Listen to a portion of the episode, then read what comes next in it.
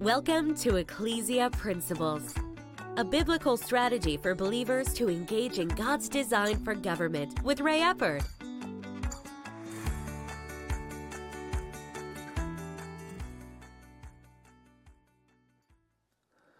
Hello, glad you could be with us again today. This week, we're talking about stumbling blocks to engagement. That is, engagement in the governmental policy arena. Now, with this, we've talked about how that the kingdom of God, we're to seek the kingdom of God. At that point, everything that exists is a part of the kingdom of God. The tangible world is all a part of the kingdom of God. Every person is a part of the kingdom of God. You know, I, I like to use the illustration that, you know, uh, Walmart has never called me in for a, an annual review. Why? I'm not on their payroll. I, I'm not. I'm not a part of Walmart. But you see, God, every person will have to stand before God and give an account. Why?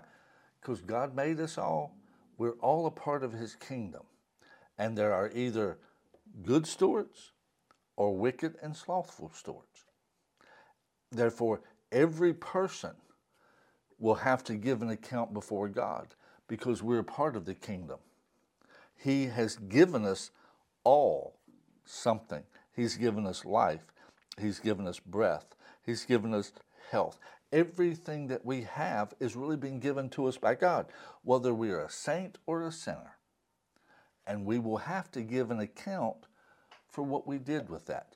Did we use it to advance his kingdom or did we live in rebellion to him? Which did we do?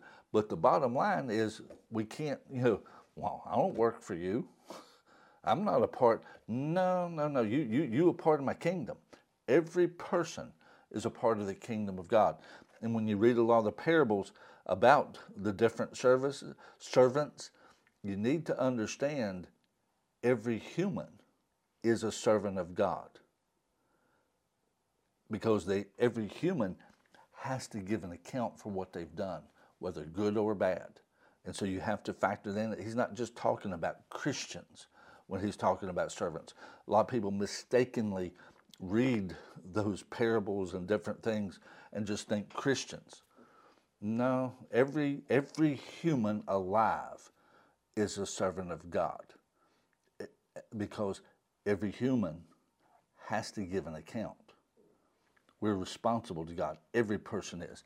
Now, with this, we talked about how that there is no separation of faith and state, but there is a separation of church and state. In other words, the First Amendment is the separation of church and state. But our founders never intended a separation of faith and state. You take your faith with you wherever you go, into every arena of life. That's what the First Amendment means by Congress shall pass no law prohibiting the free exercise thereof. Now, in Isaiah chapter 9, verse 6, uh, 6 and 7, the A part of 7, it has been our text for most of the week. For unto us a child is born, unto us a son is given, and the government will be upon his shoulders and his name will be called Wonderful Counselor, Mighty God, Everlasting Father, Prince of Peace.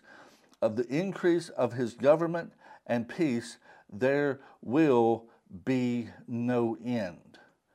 And at this point, what I've been using is, is that Jesus is the head of the body, the government is on his shoulder. That's in the body.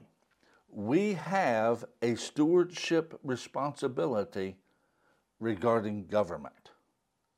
We have a stewardship responsibility. And if you would, in verse 7, he says, of the increase of his government, the, the growth of his influence, and what will come under his rulership will increase. Now, at that point, everything is his, but there's parts of the earth, large parts, that are currently in rebellion and it's part of our assignment to bring his creation into alignment with him. That's why we seek first the kingdom of God and his righteousness. See, if you would, his righteousness is his policies. What he says is right. We seek to advance the king's domain and his policies. What he says is right. We seek to advance those.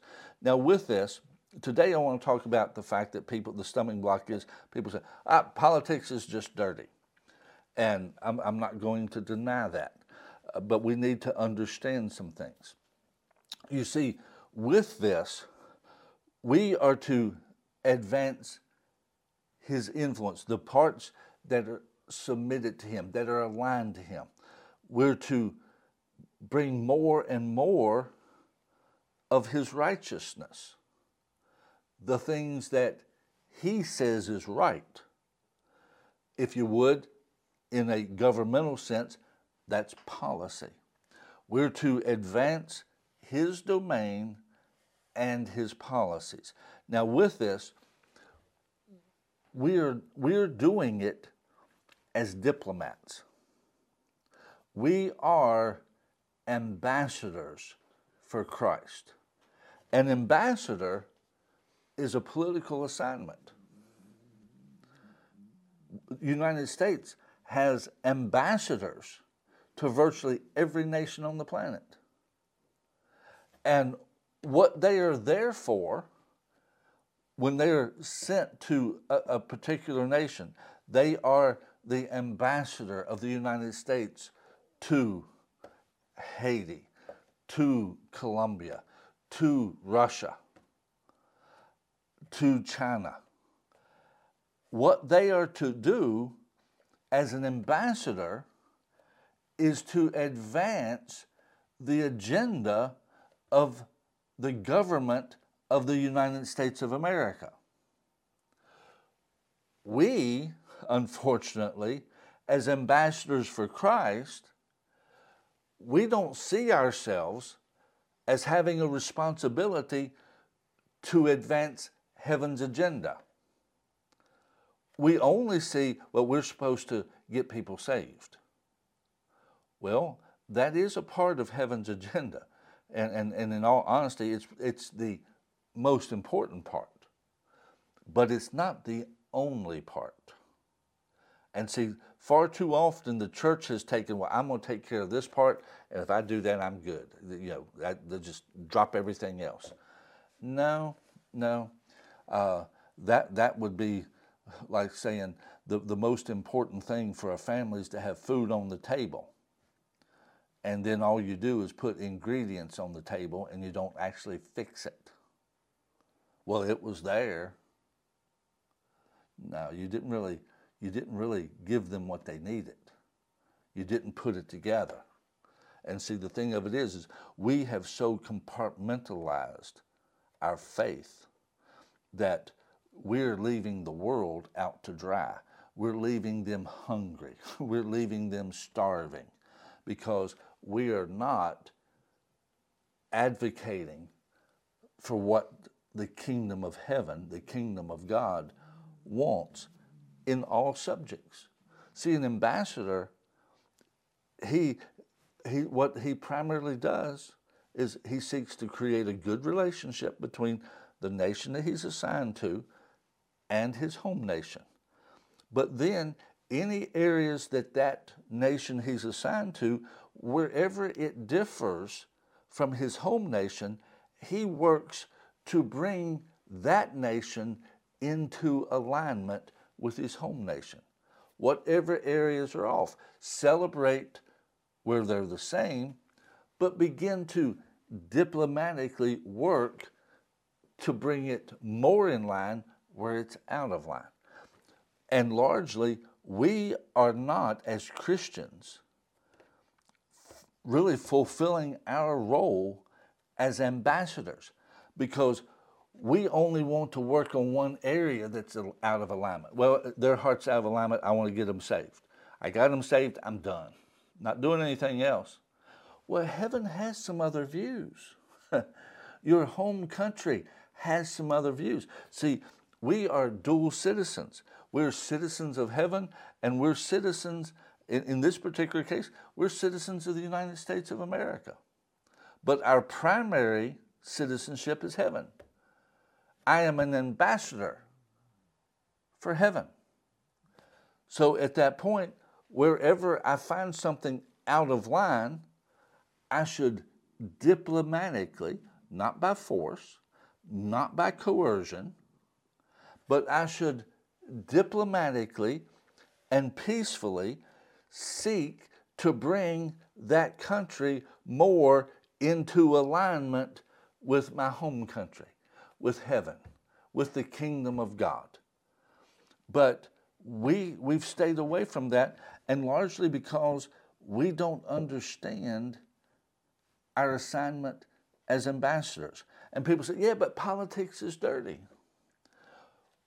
But you don't have to be. Let me say that again. There are people involved in government, there are people involved in policy that are dirty. They do things wrong. They have the wrong motives. They have the wrong agenda. They have the wrong methods. They do a lot of things wrong. But a phrase that we use in a lot of other areas, we need to start applying to this area.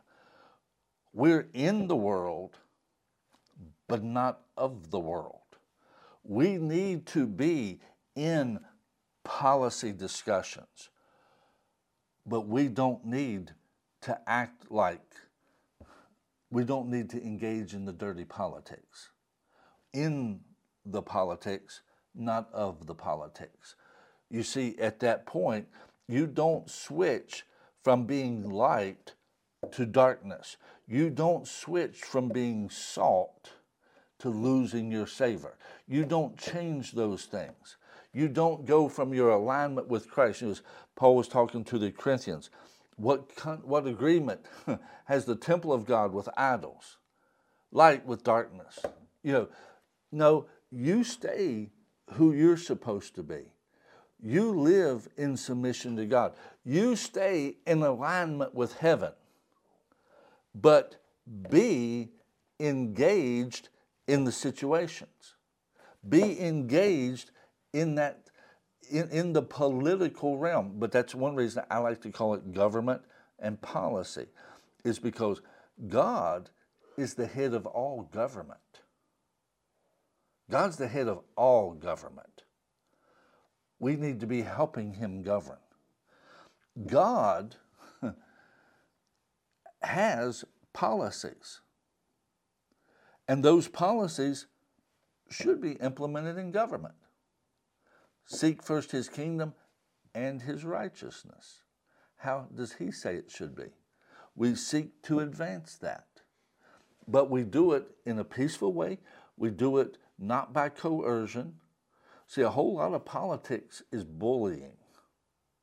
And it is dirty, it's underhanded. A lot of it is. But that's where, again, we have to be in the world, not of it. Jesus actually, there in John 17, said, Father, I don't pray that you take them out. Now, the church has been praying to get out. But Jesus didn't pray for us to get out. He just said, keep them from the evil. See, we need to get engaged and pray to stay out of the evil in the process.